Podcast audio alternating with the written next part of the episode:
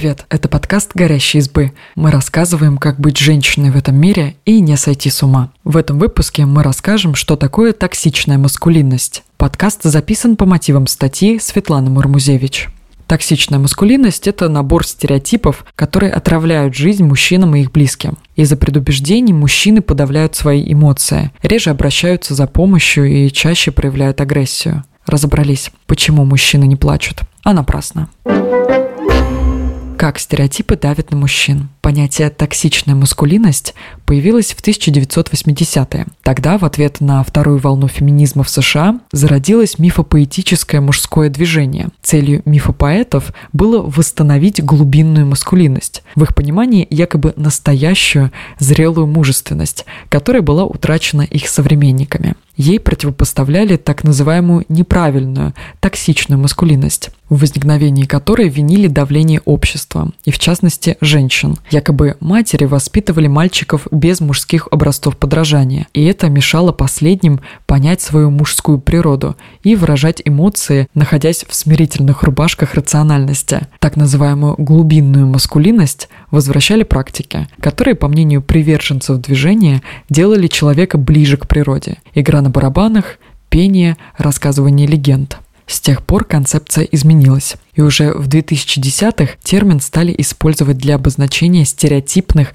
норм мужественности, а именно ожиданий общества, что мальчики и мужчины должны быть активными, агрессивными, жесткими, смелыми и доминирующими. Благотворительная организация Future Men в 2018 году опубликовала исследование, согласно которому больше половины всех британских мужчин чувствовали давление гендерных стереотипов. 54% мужчин в возрасте от 18 до 24 лет признались, что чувствуют желание окружающих видеть их в роли кормильца семьи, а 67% мужчин отметили, что вынуждены демонстрировать доминирующее и агрессивное поведение в стрессовых для них ситуациях.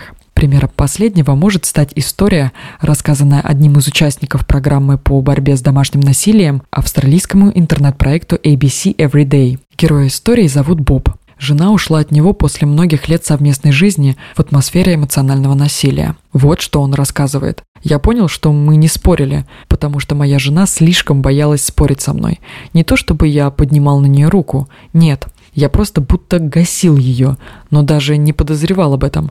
Когда она хотела обсудить со мной какой-нибудь неудобный вопрос, я говорил что-то вроде «ну, а я не стану это обсуждать». И если она настаивала, я заводился все больше и повторял, что не буду ничего обсуждать, пока она не пугалась и не отступала. И хотя сегодня Боб согласен с тем, что его поведение было токсичным, раньше он не видел в этом проблемы. В чем проявляется токсичная маскулинность? В 2018 году Американская ассоциация психологов выпустила первый в мире свод рекомендаций для психологов, которые работают с мальчиками и мужчинами, подверженными давлению со стороны общества. Авторы доклада заявили, что так называемая традиционная маскулинность вредит мужчинам, приучает их подавлять в себе эмоции, не признавать слабости, не обращаться за помощью и решать проблемы через доминирование и агрессию. Токсичная маскулинность подавляет эмоции.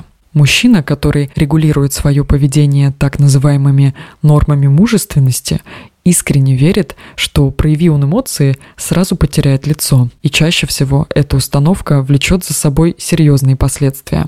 Невыраженные чувства вредят как психическому, так и физическому здоровью. Это приводит, в частности, и к тому, что мужчины в среднем живут меньше женщин. К примеру, в России эта разница составляет целых 10 лет. Запрет на чувства иллюстрирует история, рассказанная в Твиттере девушкой Сэнди. Она работает детским аниматором и клоуном. Однажды Сэнди участвовала в общественном пикнике, где раскрашивала желающим лица аквагримом. К ней подошла семейная пара с 4-летним мальчиком, и тот попросил девушку нарисовать ему на лице синюю бабочку. Но родители ребенка воспротивились желанию сына и заставили Сэнди изобразить на лице мальчика череп со скрещенными костями. Вот что пишет сама Сэнди. Они уходят. Я стою и машу на прощание этому мальчишке. И как же мне жаль, что ему не позволено любить что-то чудесное и красивое, вроде голубой бабочки.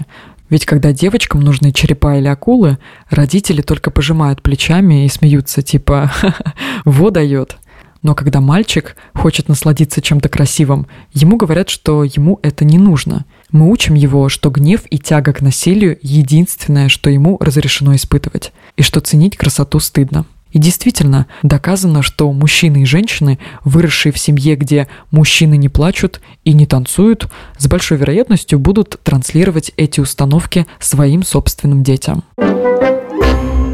Токсичная маскулинность поощряет нежелание обратиться за помощью. По данным American Journal of Men's Health, мужчины чуть ли не вдвое реже женщин обращаются за психологической помощью, что приводит к более высокому риску суицида. Всемирная организация здравоохранения фиксирует, что во всем мире количество мужских самоубийств выше, чем женских. Другое исследование ВОЗ отмечает, что мужчины не обращаются за помощью, потому что беспокоятся, что их сочтут неспособными действовать самостоятельно. Токсичная маскулинность поощряет насилие. Как говорится в видео «Почему вокруг столько стрельбы» из проекта «Парни и оружие. Маскулинность в культуре насилия», токсичная маскулинность учит, что насилие – лучший способ для мужчин доказать свою силу и авторитет, и вместе с тем мешает им выражать свои чувства другими способами. Кроме того, насилие, физическое или эмоциональное, на корню уничтожает доверительные отношения между людьми, будь то супруги, друзья или близкие родственники.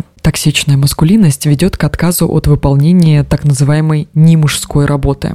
Речь идет об обязанностях, которые могут считаться немужскими, к примеру, бытовые хлопоты и даже уход за детьми. По статистике, женщины выполняют как минимум вдвое больше работы по дому, чем мужчины, и у них остается меньше времени на оплачиваемую работу. Также исследование Пенсильванского университета выяснило, что мужчины часто ассоциируют поступки в поддержку окружающей среды, например, переработку отходов, с женственностью или гомосексуальностью. В 2018 году британский журналист и телеведущий Пирс Морган запостил у себя в Твиттере фото, где актер Дэниел Крейг несет в чем-то вроде рюкзачка кенгуру свою новорожденную дочь и подписал его: «О, 007, ты ли это?»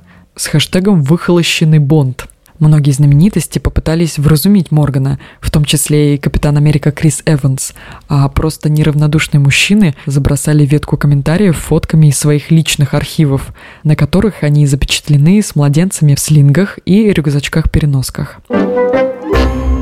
Токсичная маскулинность вынуждает соответствовать стандартам так называемой мужественной внешности.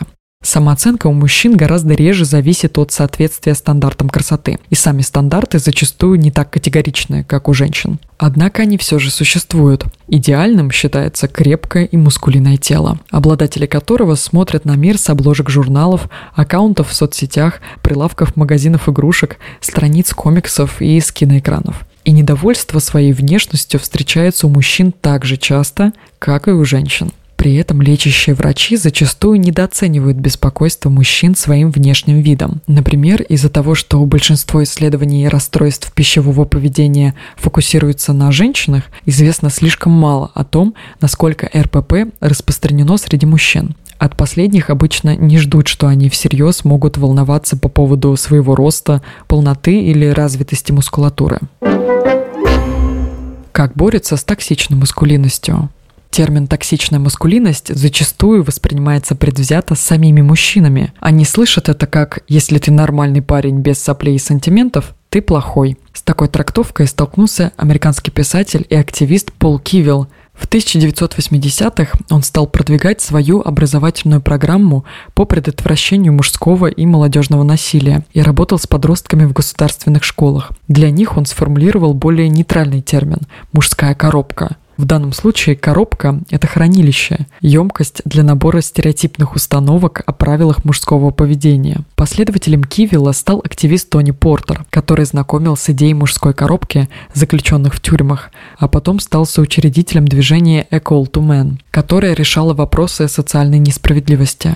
Пресса назвала выступление Тони на TED Talk в 2010 году одним из 10 лучших выступлений TED, которые должен увидеть каждый мужчина. Вот выдержки из него. «Дочка приходила ко мне плача. Понимаете, было неважно, почему она плачет. Я все равно сажала ее на колени, она размазывала по мне сопли. Ну ничего, дочка, поплачь. Выплачься, папа рядом. Это самое главное. Сын приходил ко мне плача. и я уделял мальчику секунд 30. Из-за своего раздражения, из-за груза ответственности за то, чтобы сделать из него мужчину, я говорила ему что-то вроде «Немедленно иди в свою комнату, сядь, соберись и возвращайся, когда сможешь поговорить со мной как мужчина». А ему было 5 лет от роду. «Мне нужна ваша поддержка. Мы должны научить наших сыновей, что доминировать это ненормально. Мы должны научить их, что нормально иметь чувства и эмоции». Я помню, как спросил 9-летнего мальчика: «Какой будет твоя жизнь, если тебе не придется сидеть в мужской коробке?» Он ответил мне: «Я буду свободным». Все это рассказал Тони Портер.